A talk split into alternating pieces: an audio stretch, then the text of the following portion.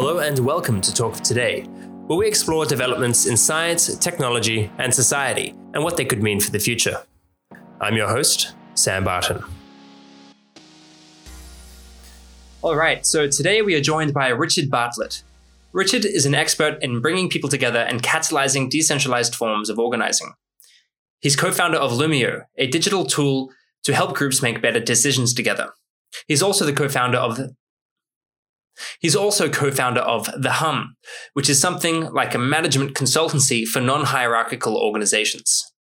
He's a director and member of Enspiral, a network of people supporting each other to grow up and to get paid for doing meaningful work. He's currently working on a project called Micro Solidarity that's focused on building and sharing a collection of methodologies for community building, answering the questions of how can we build small scale, high trust, mutually developmental groups. I'm a huge fan of Richard's work and the joy he seems to exhibit in living and interacting with people online. I first came across his work on Twitter and I highly recommend following him. For show notes and links to Richard's work and other things discussed in our conversation, please head to my website, samhbarton.com slash podcast. And if you like the podcast, uh, please share it with your friends, rate it on iTunes, and if you really like it, you can support me financially through Patreon. For updates on future episodes, you can follow me on social media at Sam H. Barton or subscribe to my newsletter, which you can find on my website. I'm very excited to share this conversation with you all. Our ability to tackle the grand global challenges we face ahead is dependent on us, all of us, coming together in the places we call home and taking action. So I hope you enjoy my conversation with Richard Bartlett. Uh, thanks for inviting me. Uh, telling a decade long story, it's like I can go on for hours and hours. Um, maybe I'll try and put in some useful bullet points. Um, so, my accent, that's a good place to start. I'm from New Zealand. That's why I speak this weird kind of English.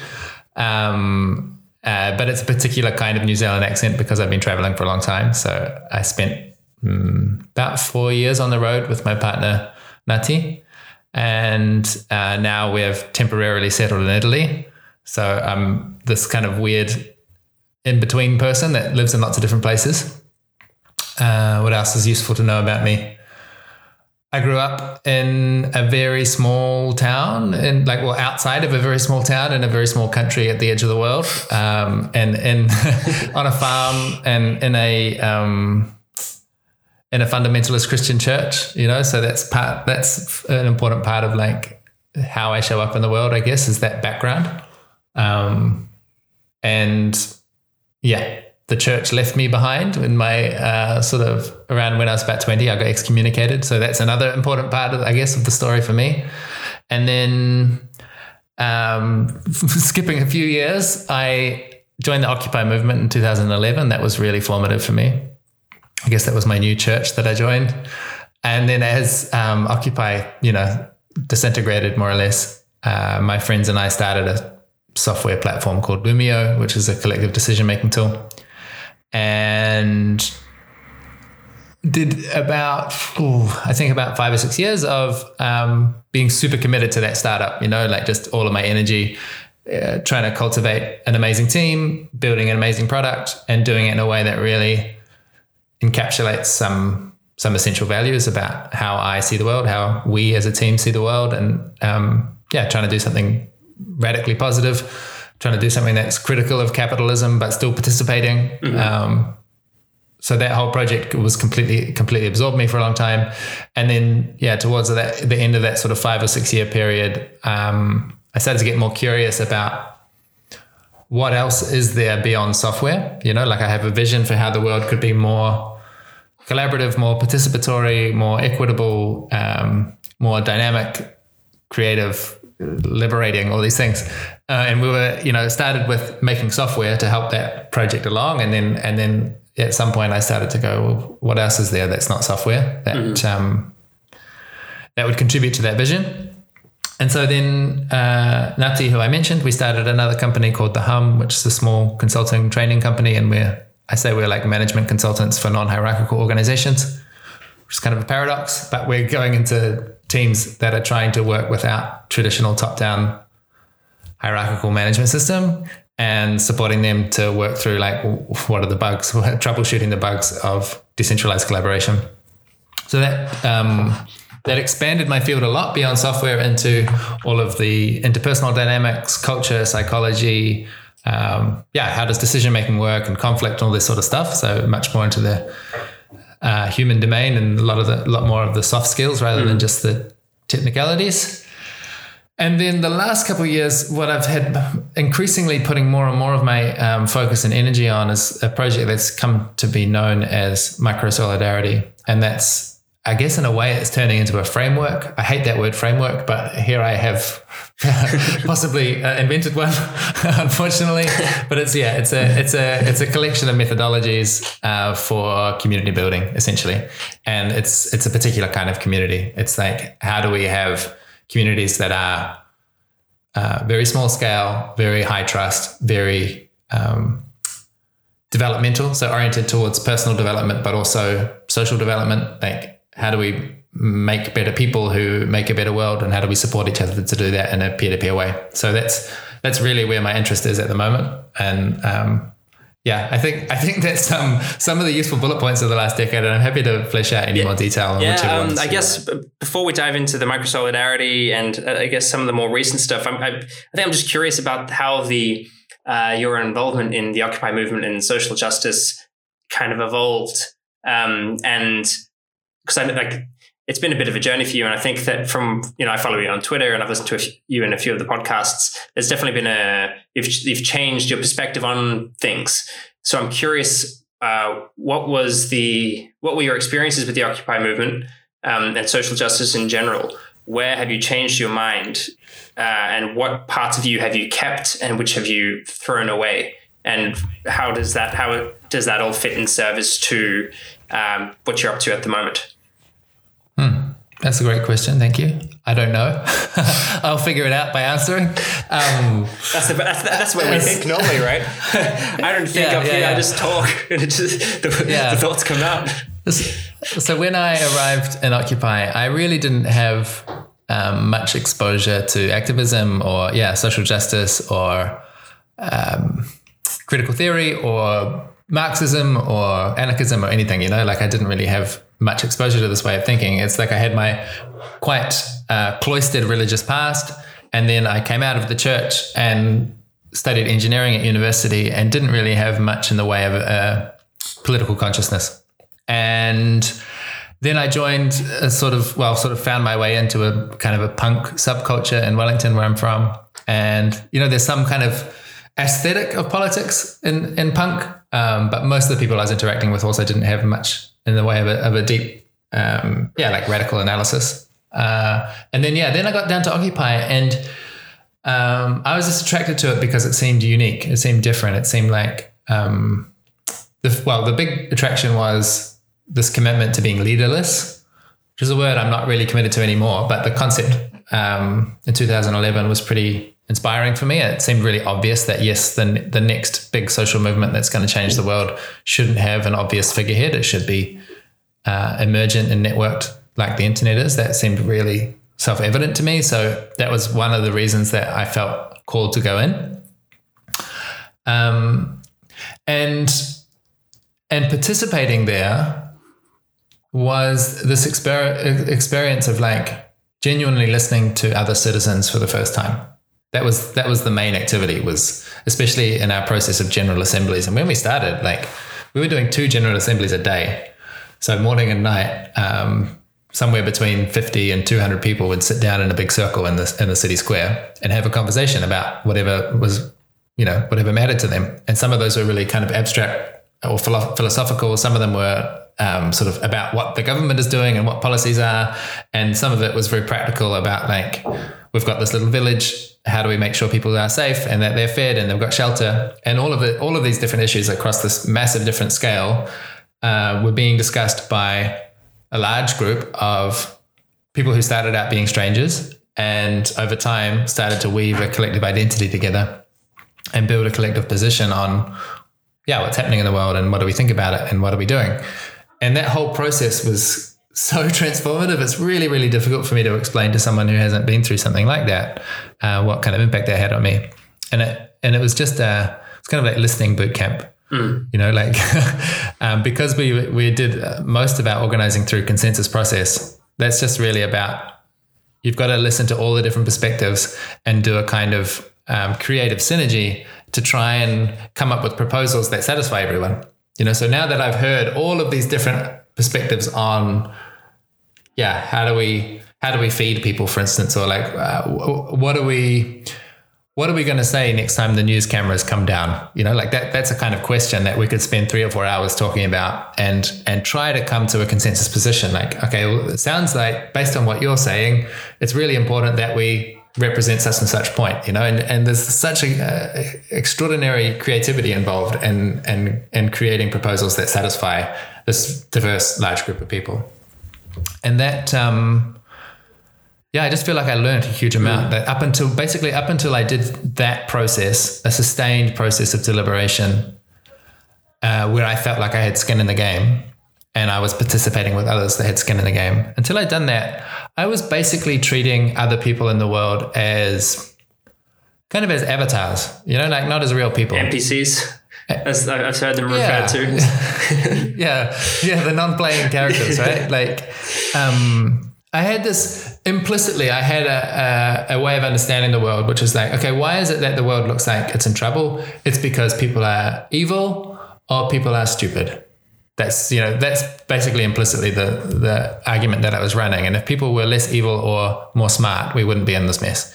And um, when I actually got to meet all of these different kinds of people and really understand their values and their experiences, where they're coming from, why do they have the perspective they do, it's like, wow, I can't, I can't find the evil ones and I can't find the stupid ones. You know, it's like people just have really different life experience, and so they've got different, uh, different ways of seeing the world for good reasons, generally and so that really like that formed a, a, a kind of political conscious consciousness for me, um, which which emerged through practice. You know, it didn't come from reading some leftist text or something, but it did have a lot of leftist values in it. Mm. You know, like it really did. Um, it did make me much more considerate of the experiences of people who are much less privileged than me, for instance. You know, so like up until that point, I really didn't pay any attention to feminism. And then listening to the experiences of women and people with other marginalized genders and hearing about what it was like for them on a day-to-day basis and what concerns they had and why it's like wow okay that really is important that's like a really important part of society um, whether you're being harassed and assaulted because of because of your gender. Like that's really important. And I could easily just keep going through life ignoring that if I was only paying attention to myself and yeah, treating other people like NPCs. Um, but being forced to reckon with their actual lived experience that wow, okay, we need to we need to be considerate. We need to we need to make sure that we're not, you know, I need to make sure that I'm not just attending to my own needs, but also my neighbors and and and other people in my society. So that whole process, yeah, made me much more compassionate, I think, and much more concerned about collective well-being and and uh, how are other people doing? And um, I guess in a sense in some way it made me much more humble about my own perspective. In another way it made me much more confident because I had a lot of practice um, making arguments in public and, and speaking. And so now I feel really comfortable speaking. But um, it made me it made me recognize that I just have a very small perspective and and every human has a small perspective and that uh, collectively we can with the right kind of process, the right kind of culture, the right contextual setting, you can bring a lot of limited individuals together and come up with a collective intelligence, which is really superhuman, mm. super compassionate, super intelligent. Um, so that that I still, yeah, I, I completely commit to those and those ideas and values, and and I'm not letting go of that anytime soon. Yeah, um, there's a few points that I want to, I guess, run off on there. One is just the the collective intelligence uh, um, piece that you just mentioned. Um, that's something that I think has become very uh, so obvious in this time in this time of coronavirus. That the the hive mind, perhaps you know through through Twitter or other social media platforms, can um, figure out what's going on far faster than uh, the established uh, institutions. Let's say, um, I just remember reading stuff on perhaps it's just because I follow, you know, some people who are more clued in to this, like who are more um, who are used to dealing with risk. So like the venture capital community and you know the the man who was Nassim Taleb and the role that he plays, um, which is you know a story in of itself. But um, it's very I think it's very interesting that um, just seeing the the, the hive, uh, for lack of a better term, um, come together and coordinate and really figure out what's going on, even though these systems aren't made aren't optimized for that. Like Twitter's not optimized for for sense making, but it seems to it, it seems to work. So uh, the, I guess what the good thing is, um, perhaps skipping forward a little bit in our conversation, is that a lot of the tools that we need to kind of come to grips with what's going on and then bring about action are already halfway there. We just need to kind of uh, um, update them uh, a little bit. Um, but I guess there's the one, the one part that I really wanted to um, just touch on or uh, go deeper on because it relates to what you're up to now is the um, what you're talk, what you're talking about is the how relating to other people and doing so like to really listening to them was foundational in your growth and i've seen you write elsewhere that um, it's the crisis that we live in today is in uh, a large part an issue of our ability to relate to one another, but also the systems which we're embedded within the, you know, the neighborhoods, the countries, and also just the biosphere. Um, so, do you want to talk uh, a little a little bit about that? I think this was in perhaps your the micro solidarity piece or something. Like, what is the crisis of uh, relationality or relationship? Um, and mm. how have you found that by focusing on relationships, a lot of the other issues sort of just sort themselves out? Mm. Yeah, that's so difficult to answer. yeah, apologies. Um, well, I think I think there's kind of um, there's a way of looking at the world where you you identify a problem. Um, so, like, okay, maybe there's a problem there's a guy outside sleeping in his car because he doesn't have a house to live in. Um, and you could maybe you could get to know that guy and help him out and get him into a house or something. But then you realize, wait, there's another guy down the street, you know, and um, you can sort of address a problem as you see it, or you can seek for deeper causes and and go, well, what what's the dynamic that led to this situation? And I think we have yeah, pretty. Um, there's like a rich history of lots of people looking for what are the deepest underlying problems. You know, um, like what are these? What are the the deepest functions that are generating all of the different dynamics that we see, and can we can we come up with like super powerful heuristics that explain? Like a, yeah, you know, like a, a an oak tree starts out as an acorn and it doesn't have that much information in it, but it turns into this massive thing. Like, are there? Can we articulate what are the attributes of um, some of these seeds that then produce this complex emergent societies that we live in? And and I think it's interesting to yeah to to hold lots of these different perspectives. So some people, for instance, they'll say. Um, you know the kind of uh, my sort of lefty friends that I spend a lot of time with. Basically, they'll have an analysis which is that you've got um, capitalism and and the sort of class dynamics there, and you've got patriarchy and the sexist dynamics there, and you've got colonialism and the racist dynamics there. And those three kind of interlocking systems basically generate everything that we see, and we need a different system uh, that that replaces each of those three dimensions like I think that's a useful frame. I don't think it's the only one, but I think that's quite useful to interpret. Like, mm. um, well, going back to what you were saying before about the, the wisdom of the crowds, right? It's the same with categories, with con- concepts, right? Like some concepts, like we have concepts because they map onto reality to a certain degree, right? But it's when we use them all together um, and use multiple concepts to analyze a problem that we actually really get to understand it uh, more deeply. So you know, yeah. the patri- like the patriarchy, capitalism, they all make some sense, right? But they aren't 100 percent descriptive of what's going on. Um, and I think that's something yeah. that we kind of don't really think about too much. We think that they are these entities that are 100% legitimate. Like capitalism is this thing that you can c- kind of point at, and it's the same in everyone's minds, which it is definitely not from my conversations with people. I would love for someone to tell yeah. me what capitalism is because I'm still trying to figure that out. Yeah. yeah, so so they are very useful lenses, right? Um, and in the same way that I think now, looking back on my upbringing in the church, I think the story of of God and Christianity and faith and religion, all that, like I think that's a really useful lens, and um, and it, it helps people make ethical choices and to be to bring out the better parts of themselves. Like it can be used that way, um, but I, I I wanted to you know, the reason I couldn't stay in that church was because I said that's just a lens, and you can take those glasses off sometimes, and and you're still you're still a legitimate human being, and that was inadmissible. Um, and so, like, yeah, I, I, guess basically what I'm trying to say is that there are lots of different lens, lenses for understanding what are the root problems in the world, what are the root causes of stuff.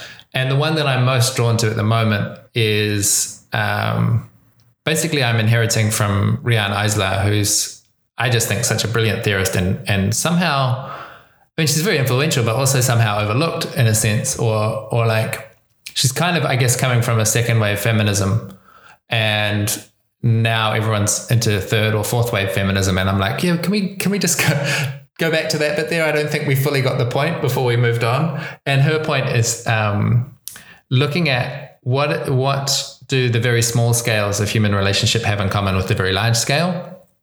Uh, so, like, what does the Holocaust have in common with child rearing and um, and gender dynamics within a family? And she's articulated what she calls the um, biocultural domination partnership lens. And uses that lens to interrogate each relationship and saying like within a family say between say you've got a husband and wife and some kids. So is the husband and wife relating to each other in a in a domination submission posture or in a partnership posture? You know like is one like the way I was raised, the man is the head of the household. So it's like, to my view, like a dominant posture. Or is it like a partnership between two equals? And likewise, the relationship between the parents and the children are the parents in a, in a dominating, punishing position, or are they in a nurturing, partnering position with the kids? Like that, that essential uh, that that I mean I've named that as a binary, but it's a spectrum. She calls it a spectrum, you know. So it's like you can be more or less to one side or the other of that spectrum, and the way that that shows up in families affects the way your society looks. So. Um, part of how she explains the Holocaust is that there was a tradition of child rearing at that time, which was extremely authoritarian and, and domineering, that then produces characters like Hitler.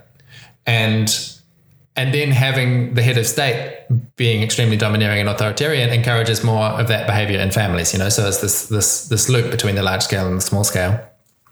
And she gives really histo- uh, you know i think quite compelling historical examples of societies that were organized on partnership terms uh, where where people are relating to each other based on linking rather than ranking you know so we're we're um, affiliating with each other and and and and finding opportunities to connect and exchange rather than ranking in a competitive chart of like who's the strongest who's the fastest who's the richest who's the most brutal.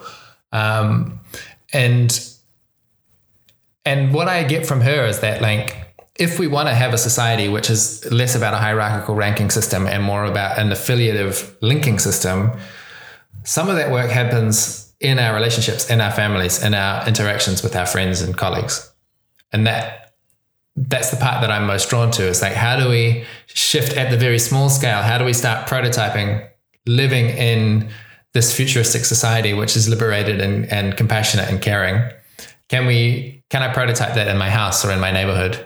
And maybe the process of um, learning how to relate to people in that way will give me some insights about yeah, how institutions should be redesigned or what policy should look like or what technology we need. Yeah. Um, that theme, um, I've, I've, heard you in a, in a number of uh, uh, podcasts. Um, you know, there's we're at this point in time where a lot of people are thinking and talking about reimagining societies and civilizations and all that, and we're all kind of in the drafting stages, and there's a lot of talk going on.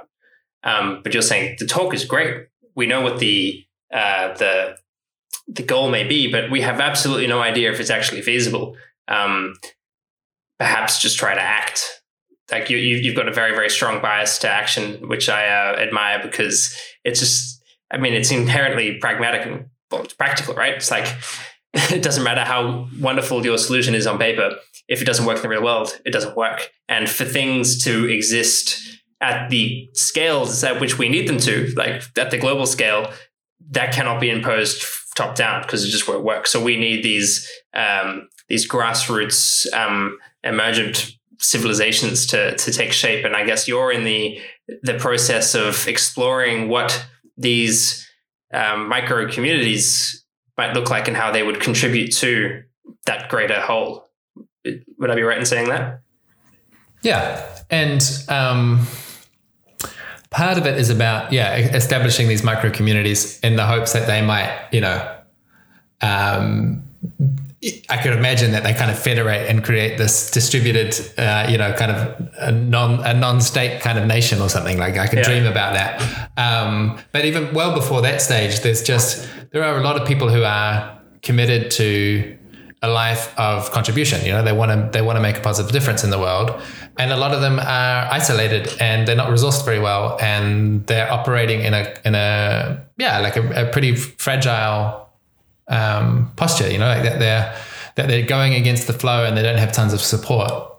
And I just want to get those people to be plugged into a system where they are they they experience that you know belonging, that psychological, that deep psychological need of belonging, of being seen, being heard, feeling like you're part of something that's meaningful and, and people care about you and they're going to notice when you don't show up and they're going to check in with you and that sort of thing, as well as the practical support that someone's going to um, yeah, someone's going to care if you lose your job, and they're going to help you strategize, and and um, and they're going to loan you money, or they're going to find opportunities where you can collaborate to help with your uh-huh. livelihood as well. Like, I think if we can get more of these sort of you know change maker types, these people that are committed to making positive difference, if they could be more supported, uh, we're more likely to get to a positive future, regardless of if it looks anything like what I have in mind. You yeah. know, just think if they're more supported, probably good stuff will happen. Yeah. So how, how does that take shape um, in the world at the moment? I know this is sort of what uh, you do with uh, Enspiral.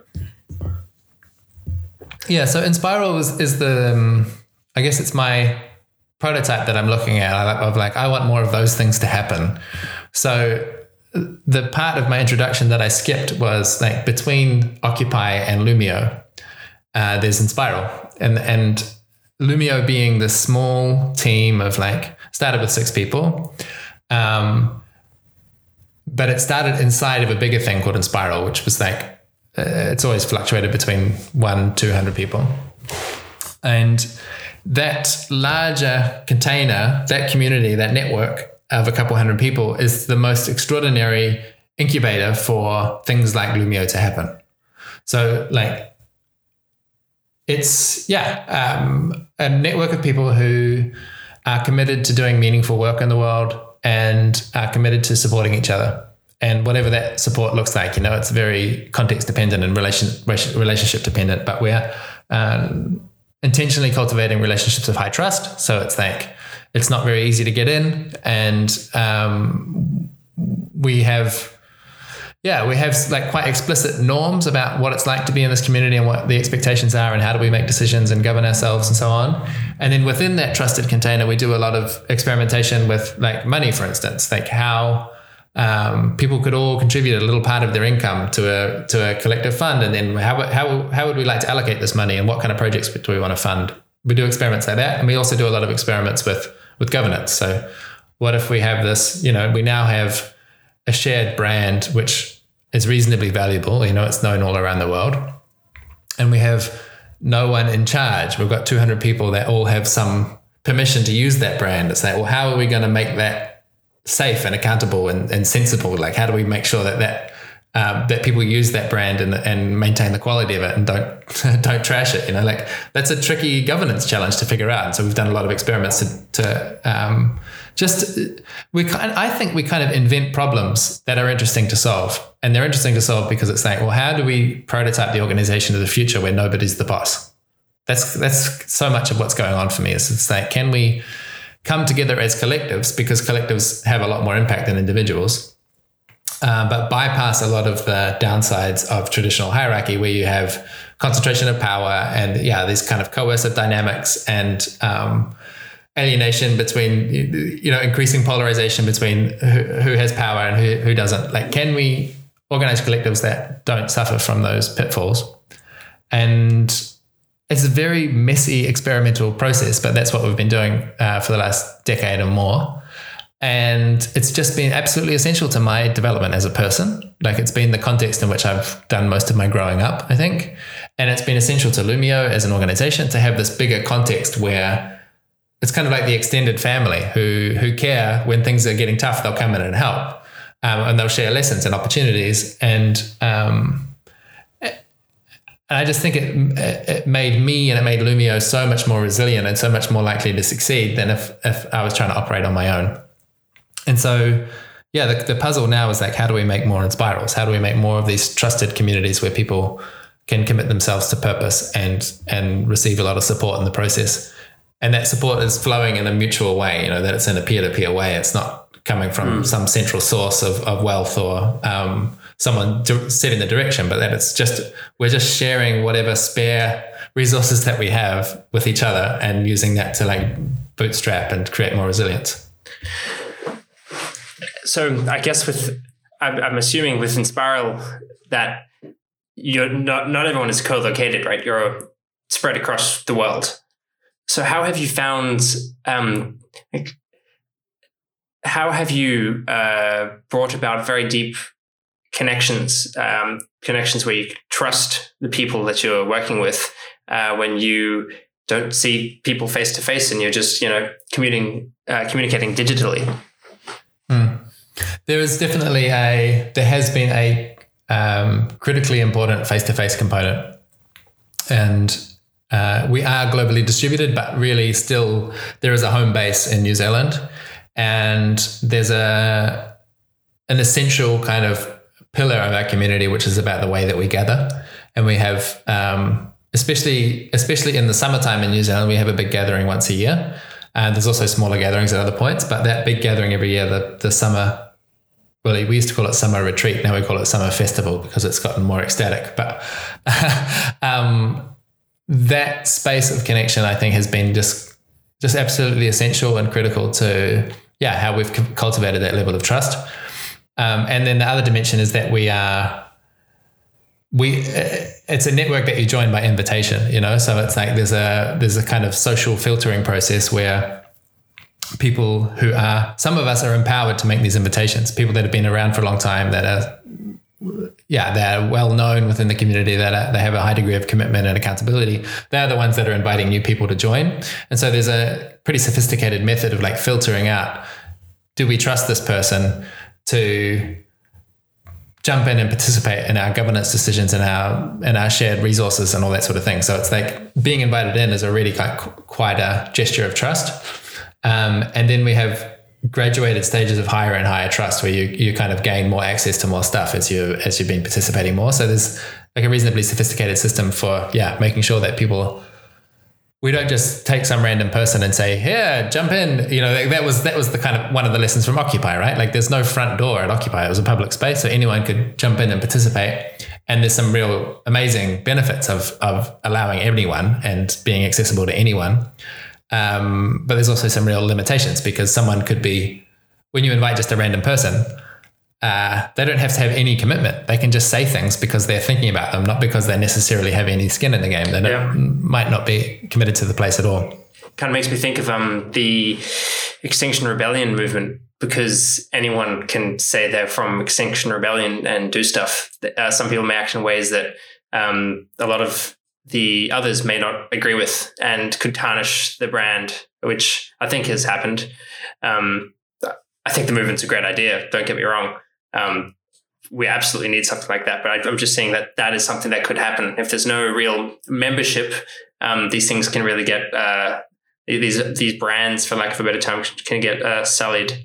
Um, so the person to person uh, component of this sort of stuff is absolutely necessary. Um, from what I'm, at least in part, in, well, in part. Is, we don't know. We don't yeah. know. So this is this is. I'm, I'm glad you said that because I started this year with a plan, which I actually published, saying this is what I'm going to focus on this year for my community building work. And um, we've got these four different gatherings for these four different communities. And, and then, of course, pandemic kicks in and gatherings are, are um, kind of like it's the wrong time, you know, to be doing big events with people.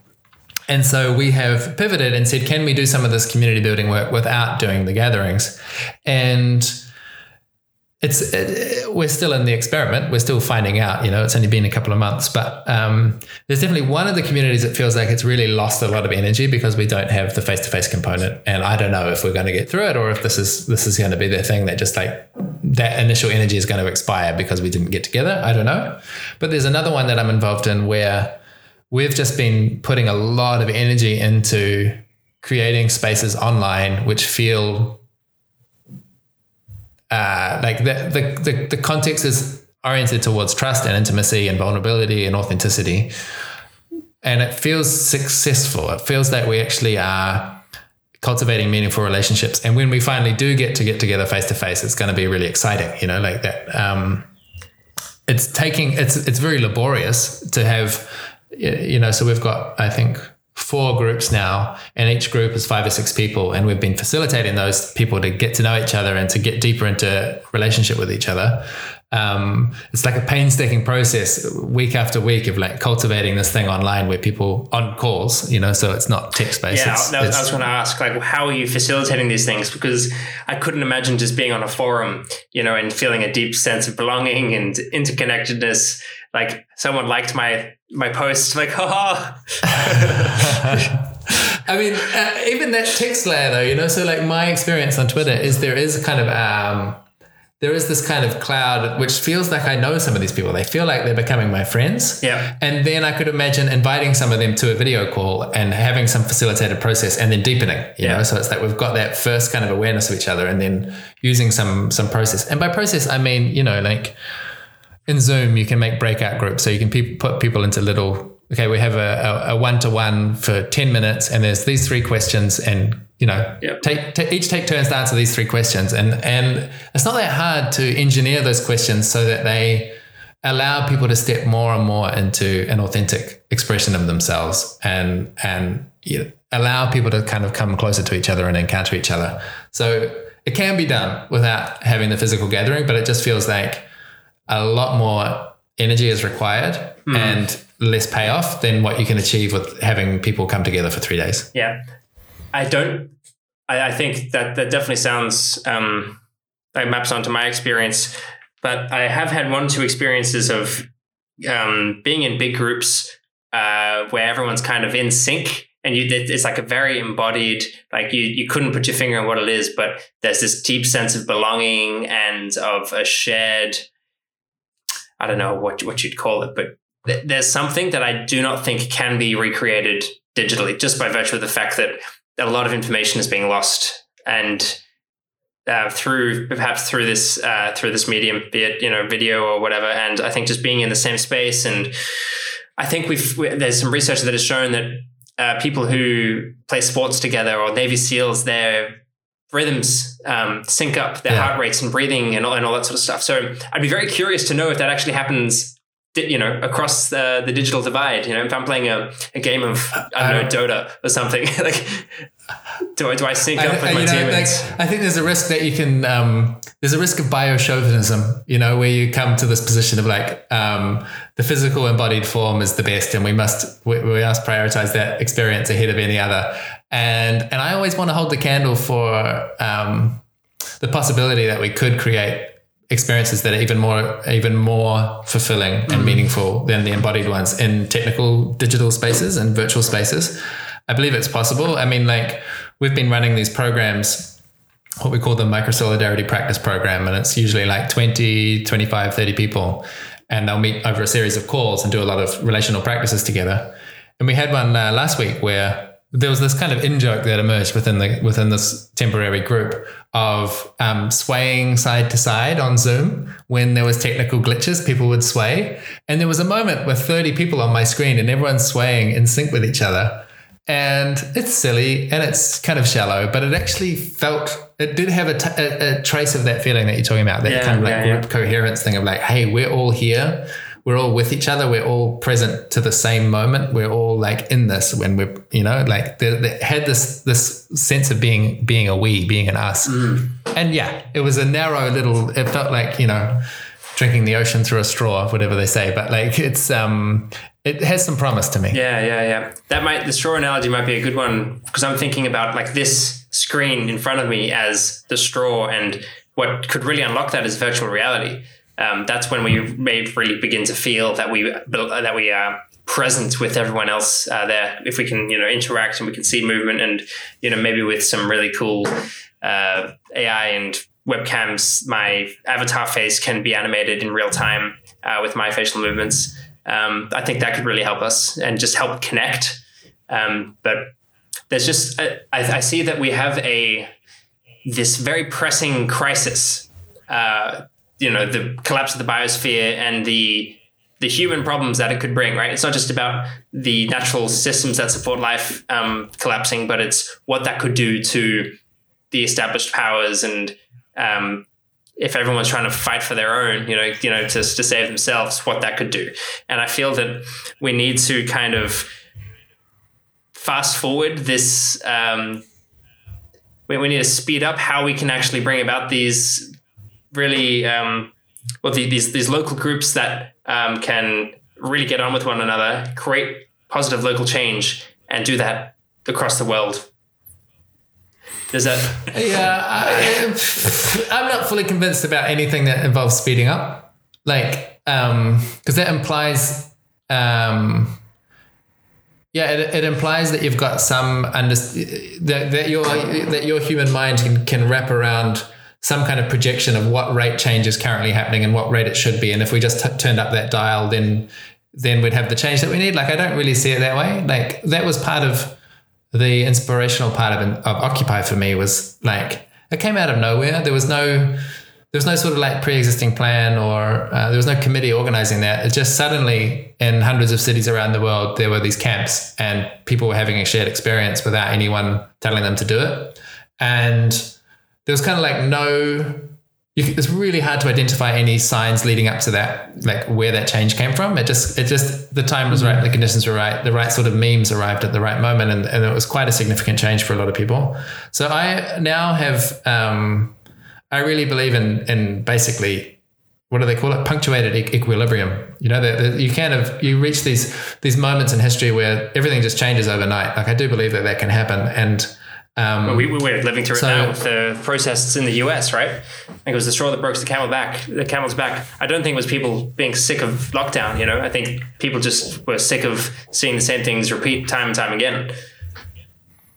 And and before that as well, you know, just the pandemic, like teaching us about what exponentials actually feel like. You know, it's like imperceptibly gradual and then overwhelmingly sudden, and you don't uh, uh it, you don't notice when you've crossed that knee, you know, when it takes yeah. that corner but until suddenly it's like, wow, this is everything's everything's different. So I'm yeah, I'm not really in a go faster mode. I'm actually in a go slower mode. Mm-hmm. I think um, I, I am at least oriented towards the possibility that uh, that a lot of change could manifest from from pressing pause. You know, that we like find a way to to practice. Like uh, what i'm trying to do in any conversation is to show up and be an avatar of peace you know? Like can i can i just can i just be here in this present moment and not be frightened or aggressive or craving or aversive? Or can i just be can i just be peace? And it i find it easier to do that the more i have other people reflecting that back at me that they're willing to just think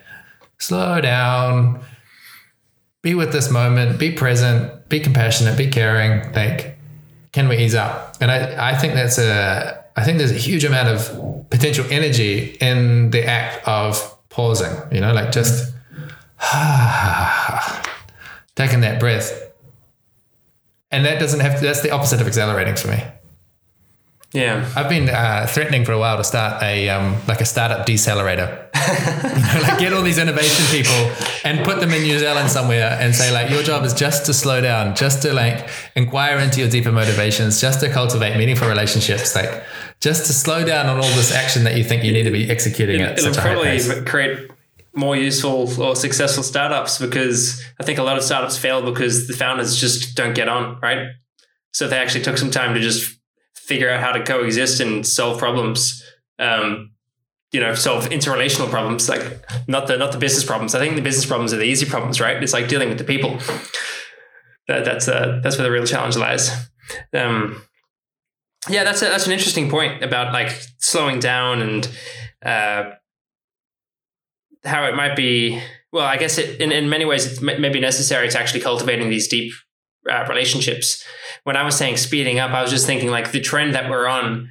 Um, for one, we shouldn't even believe the uh, the stats or the uh, the the predictions, right? Because all all our models are wrong, and we have no idea about how these things work. Like we we have no idea how the climate's gonna gonna work. We, these are just like numbers. We have this affinity to like, oh, if it's on the paper, if it's on the spreadsheet, it's true. you know, I don't know what that bias is called, but it's definitely real. Um, so we should be being we should be hyper conservative where these things are concerned because we are observing some things like you know forty percent of insect species have are threatened with extinction based on their um, I can't remember what it was, but they're threatened with extinction. A lot of animals are threatened with extinction, and we are we know that we're embedded within the web of life, so we should really pull back. So I like what you say about pausing. Right to me, the equivalent of speeding up this movement would be pausing because as long as we can take care of our basic needs. Um, and when I say our basic needs, I mean the population of the earth. Perhaps they may not be able to I don't know, go on helicopter rides or, or something, some really energy intensive um, thing that's bad for the world, as long as we can all survive. Um, basically, what we're doing with the coronavirus, um, but perhaps a little bit more extreme. Um, then I think that would be okay. So it's like, how do we move towards, how do we accelerate the move towards that which would be good for all of life? Is kind of my question. And I see it as, in a large part, based on groups of people doing things like protesting or but not just protesting but also like this is something that i think we've seen with um, uh, extinction rebellion there's a lot of energy and uh, anger in a way but we don't quite have the channels through which we can channel uh, that we can channel those feelings into productive things like actual actions as, as or I wouldn't say actions, but acts of creation, right? Um, the first step is mobilizing, but I think we need the we need to take that energy and then actually create uh, the new institutions and organizations that'll actually deliver us into this into this new world. Um, I'm sorry, I've just ranted away there. I don't really know where I'm at.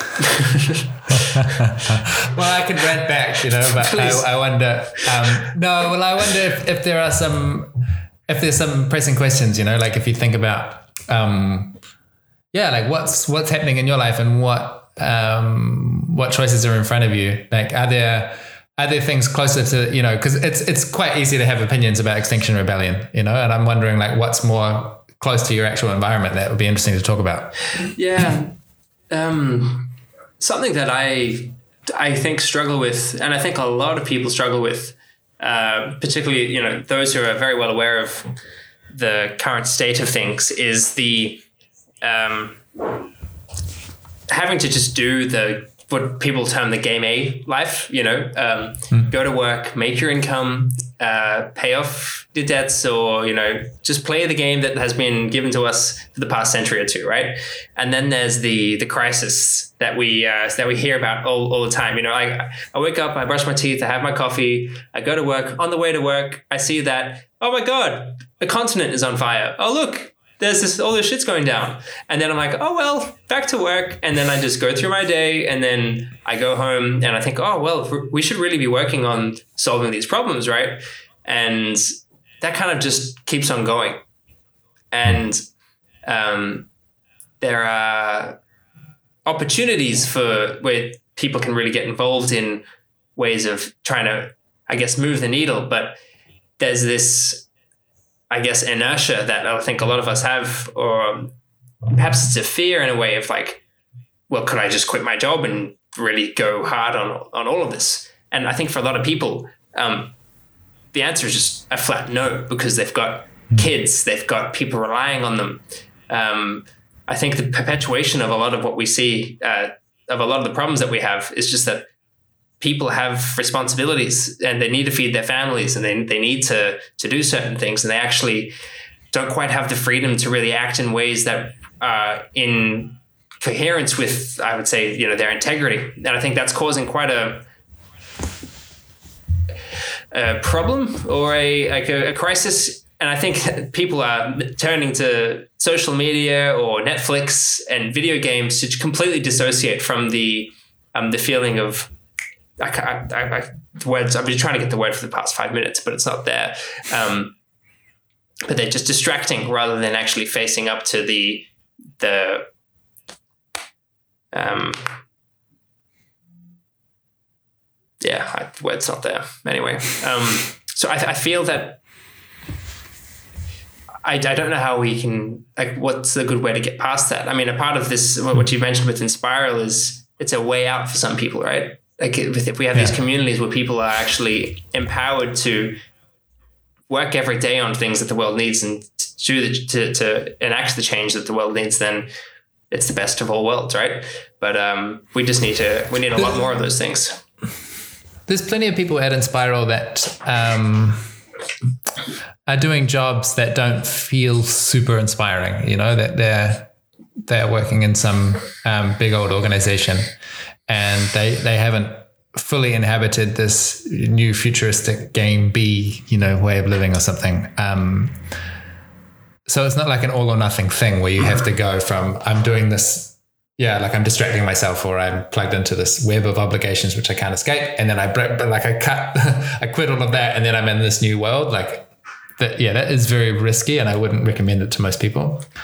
Um, but there's a, I think there's a very long transition that's available, and one of the first steps is uh, it's this process of like coming to terms with my own uh, fear and grief, and also my own inspiration and ambition and vision and and possibility, and and both of those things are inaccessible when I'm in this distracting mode. You know, when it's like ah, I feel like yeah, I've got these obligations which take up most of my brain, most of my time and yeah, I get these random kind of decontextualized images coming through social media of things to be terrified about. I don't really have the space to think about it. I'll just kind of try and clamp that down and try and learn how do I cope, you know, like I'll just try and cope.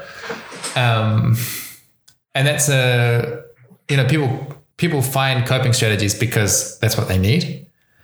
And what I'd be looking for is like, how can, what are some baby steps? What are some first steps in the direction of like removing that cope, removing that uh, anesthetism, you know, like uh, of of turning up the sensitivity a little bit, both to the the fear and to the possibility.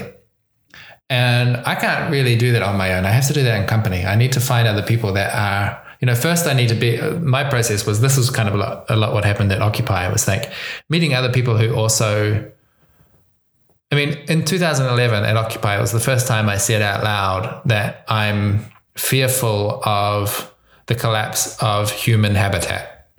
You know, like this whole, we talk about the sixth mass extinction or the biological collapse, the biosphere collapse. It's like, that's our habitat. You know, this is not like, it's not like, oh, the natural world out there separate from humans is that threat. No, no, we are part of that system and it's our habitat. It's where we live and, and it's disintegrating.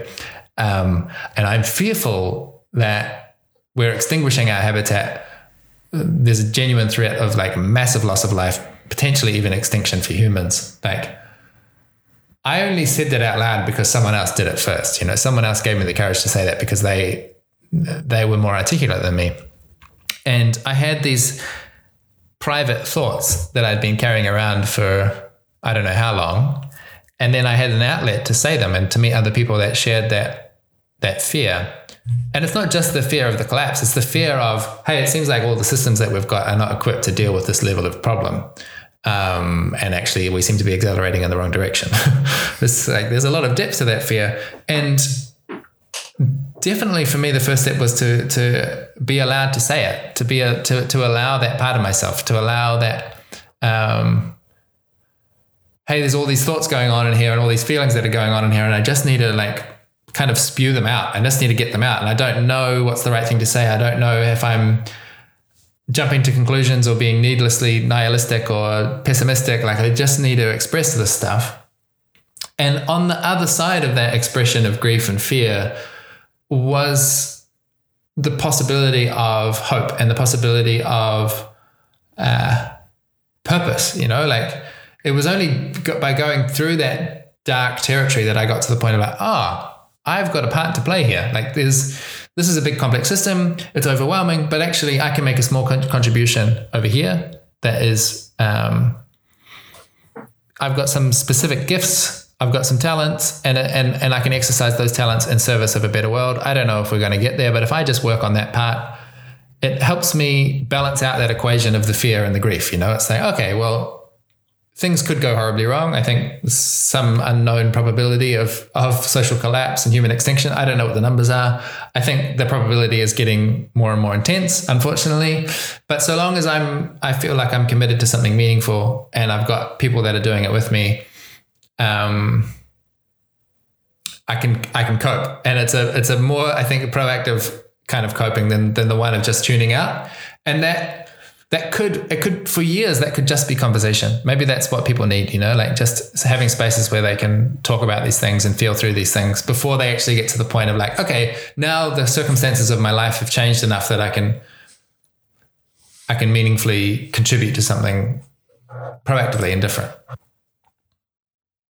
how have you um how do you build good groups? Like it's all well and good to bring people together but how have you found what works when it comes to uh, facilitating um, connection? And what are the commonalities across contexts? Because what will work in one culture may not work in another but we're all human beings. Um, what have you found that actually does seem to work uh, regardless of of, uh, of the context yeah uh, that's such a big question eh um, so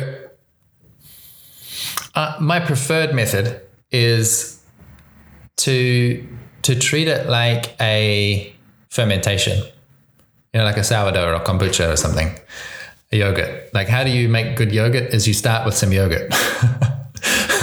how do you make good sourdough? You start with some.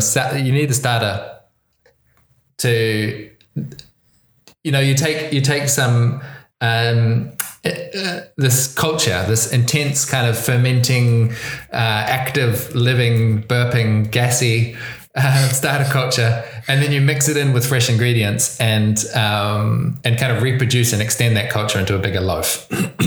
That's for me the the the best way to start a group is to take a couple of people, a couple of relationships that already are going very well, that already have some this is about, you know, basically this is about lineage and about having elders and having people that actually have some experience and um, not just trying to bootstrap from nowhere, but having some kind of context and saying like, ah, well, these, you know, I've had a great relationship with these four people who have come, you know, we've done this world trip together or whatever. You've got some experience of, we've, we seem to have figured out some ways of relating that work and use that as the crystal that's the seed and then invite more people into that set of relationships that already work. So like it might just be a relationship between two people that has um yeah a high degree of harmony and that has a lot of capacity. And then you invite three or four other people to share in that relationship. That's one way to do it you know like to to find an elder to find someone who's got a lot of experience and say like can you help us get started and what do we need to be paying attention to? And and because it's like I can tell you some some I can sort of write the textbook and say these are the things that you need in your group, but so much of what you need is subtextual. You know, like it's not it's not the stuff that I can just explicitly tell you. It's it's these moment by moment gestures that uh, help people to settle and feel like they're part of something and that they're being heard and that they matter. Like a lot of the stuff is happening through physical gesture and uh, you know, yeah. the way that you maintain eye contact or don't, you know, those sorts of factors. So there's one there's one answer, which is like find someone who knows what they're doing and orient around them. Um, then you've got the problem of like, okay, but are we going to put them on a, on a pedestal and treat them as the guru? Like, no, don't go that way either. So that comes with its own challenges. And then the other approach is more like, I think it's probably more relevant to most people is that they don't have that elder. They don't have this person where they're like, oh, I can orient around them. Um, then there's this bootstrapping practice, and that's been what I've been, uh, yeah, you know, you, you asked like, what are these common commonalities that emerge? That's what I've been putting a lot of research into is discovering many different groups that are trying to organize in a peer-to-peer horizontal, you know, uh, in, a, in a set of relationships of mutual aid rather than a top-down control system. Uh, meeting with lots of these groups and saying like, what do you all have in common? What are the struggles that that tend to trip you up? What are the big obstacles in the path? And and I've seen a lot of commonality across across very different contexts, and that's what I've been collecting as what I call the patterns for decentralized organization. And this is my unfinished book, which is available online. Um, and I love that unfinished. So, like, can you just talk for a minute about that? Like, it's you're in the process of writing it, but it's public. Yeah, well, it's just I I feel like a, a, very accomplished blog post writer. Like I really know how to take an idea and and and and put it into a package of two thousand words or five thousand words and and get that out and have it be meaningful and people recognize something and they get some meaning from it. Um, but that's quite a different skill from writing a book. And I don't really know how to write a book, but I know I've got at least a book's worth of information that people want to know about. And so I've started the process and written the first draft and published that and said at least at least I'll get this out of the way because um, this is a start, and and I hope to improve it with the feedback of readers. And at some point, I'm hoping that I'm I'm going to develop book writing skills, and then I'll come back and like actually flesh out this draft and make it great. And I don't know when it's going to happen, but in the meantime, like here's the the main ideas are there. It's just kind of messy. yeah, yeah. And if someone wants to give you a you know a million dollar uh, what's it called, a publishing fee, you know, then they can go and check it out to, to see if they, if they want to put the money down. so a message yeah, to all awesome. those it's, out there. It's, it's pretty awesome that, you know, I've sold it a few hundred times um, and it's not finished. So it's like, okay, oh, well, cool. that's, it's very encouraging, you know, yeah. it's like every, every week, another one, another one or two, three people buy it. It's like, okay, this, it does put this pressure on me to like, okay, you're going to have to at some point sit down and finish that thing. Mm. So that's good. Um, but that has been a project of identifying, yeah, what are the common patterns? What what tends to go wrong and what what kind of solutions have people tried? And so this is stuff like you need to have you need to decide how you decide. Like if you're going to be a group, at some point you're going to have to make decisions. And what I've seen works really well is when a group has what we call a decision protocol, like that if you're in this scenario, we use this method for making decisions. You, you, sometimes, you, you know, there's some kind of decisions where you need consensus and you really need to do the slow process of building a strong agreement from everyone. There's other types of decisions where you can just execute on your own and you don't need to seek anyone's advice. And there are other scenarios which are somewhere in between. And kind of formalizing that at some stage is quite important for a group that's going to go the distance. Uh, there's another one about conflict will emerge.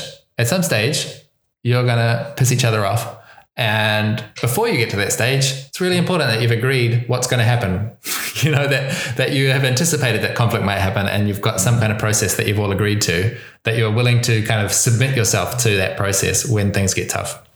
Um, accountability, you know, like a lot of the stuff, it's, it's, independent. I feel like I'm independently discovering what Elinor Ostrom wrote in, in her, um, you know, the eight, uh, eight principles of commons commons management.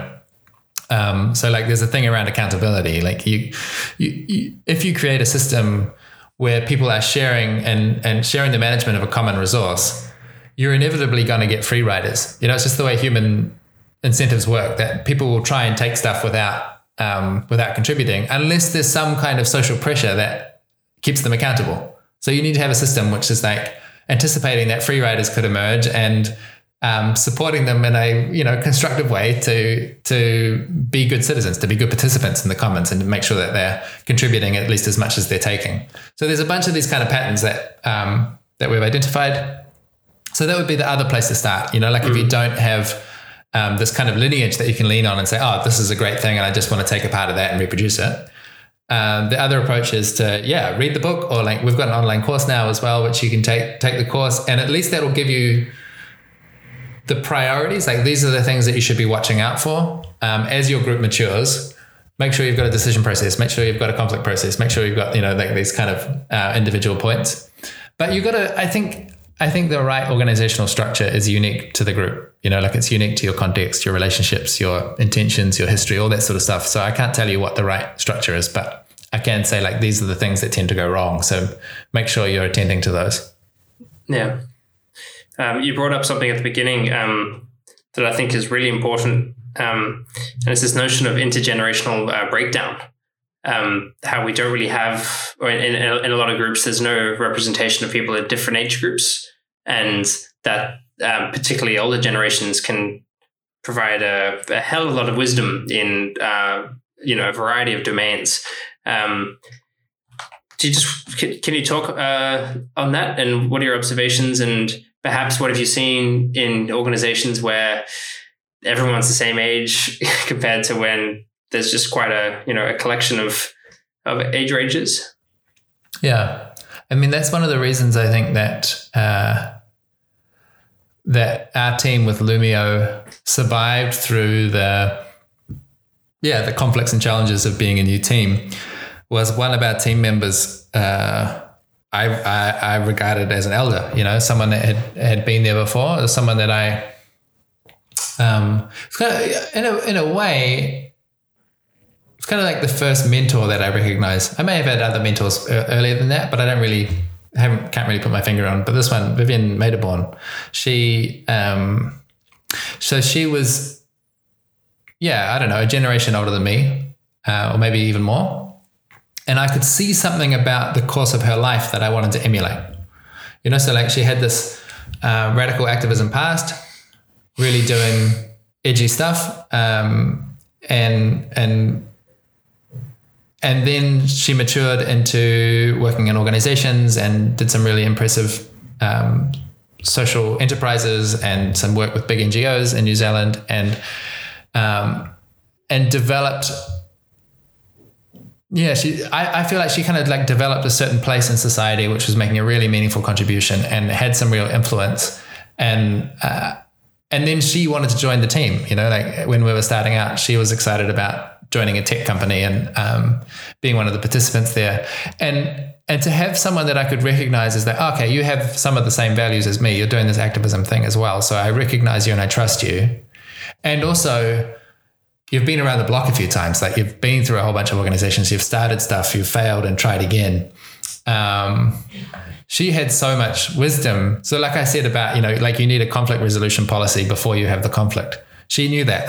I didn't.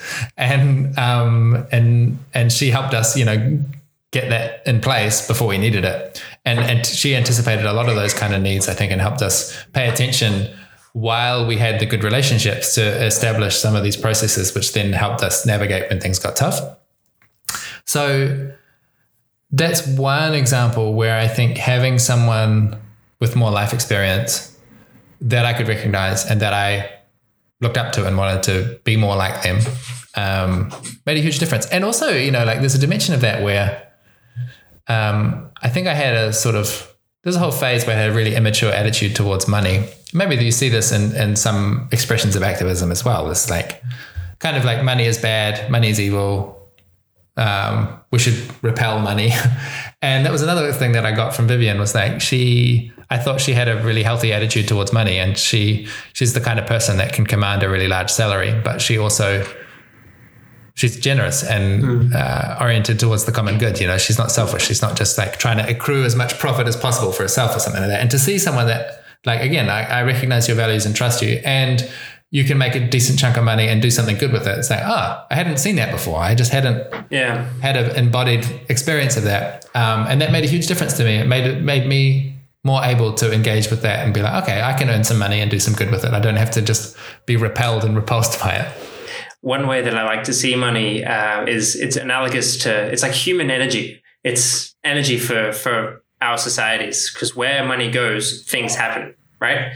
Mm-hmm. Um, for a business, if there's no money, if there's, if there's no energy, if there's no food coming in, you die.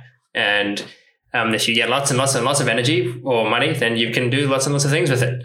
Um, but you know it's fundamentally necessary for better or for worse at least uh, to for our societies and um, i think i see businesses as just um, problem solving engines or entities and they and money is just how they it's just a tool that they use to to make it happen and you know i, I look at elon musk is the first man to spring to mind um, I think he would actually. I think he's actually uh, could win a Nobel Peace Prize because of the stuff that he's working on, trying to save the planet through various me- through, through various means, um, and he's doing all of them through a you know private enterprise. Um, so yeah, I, I think um, a reframing of, of money in business is quite important because a lot of the the discourse around um, companies and corporations and businesses and money is like corporations are bad. That's that. Whereas I see it in the complete opposite. I see it. These corporations are wonderful things because they solve our problems. However, if they step out of line, if we allow them to act in ways that are, you know, bad for everyone, that's when the bad things happen, you know, like environmental degradation and all that. But I, I fundamentally see, I fundamentally see that as like our responsibility. If these companies are operating within democratic countries, then we shouldn't be letting them step over these boundaries, right? Like we should be holding them to account. Um, so yeah, I'm like I I'm writing something at the moment about this, which is why I'm kind of it's it's fresh um, in my mind because I, I think of myself as you know quite far on the left, but I just completely distance myself or just do not agree with the um, this this idea that all that the, the markets are bad, that you know the, the companies are bad. Uh, I just see it as like we just kind of need to tweak how we how we see these things um, yeah. a, a little bit.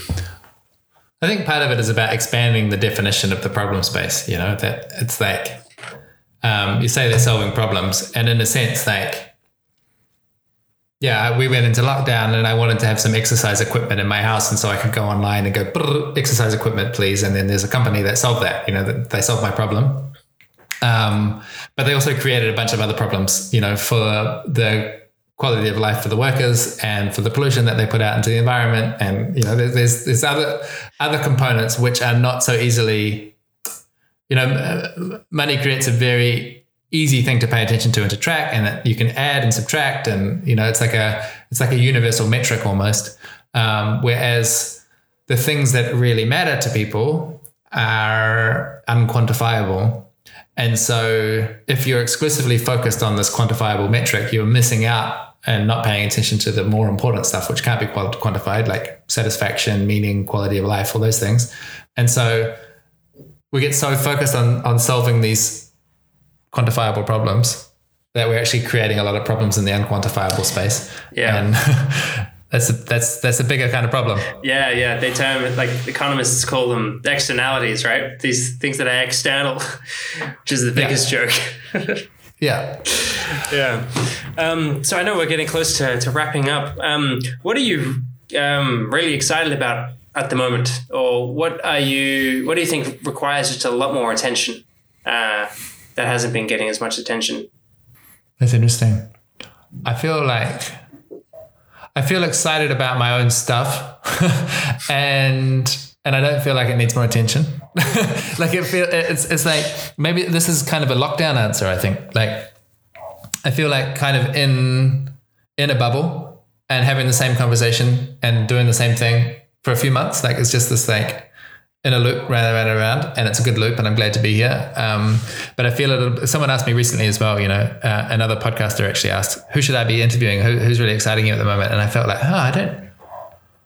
I don't feel like I've got a great answer right now. Like I, I feel like I'm a bit low on on freshness. You know, it's like I, I feel like I'm still a bit in um, intellectual quarantine. Mm-hmm. uh, so that's not a very exciting answer, but it's just a recognition for myself. Like, yeah, I, I really am looking forward to kind of getting out of the bubble and and getting more into interacting with people and and and discovering newness again. Um, some of the stuff that's been most exciting to me lately has has I mean, I, what I've been looking for, we sort of touched briefly on my relationship with social justice. You know that I've got this this leftist commitments, but also uh, some dissatisfaction with it.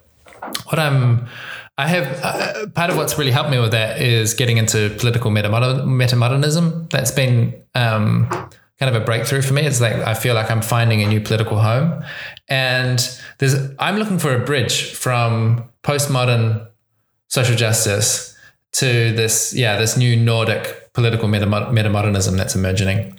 And I think the bridge will look like the overlap between social justice and development, like personal development, adult development, child development, whatever.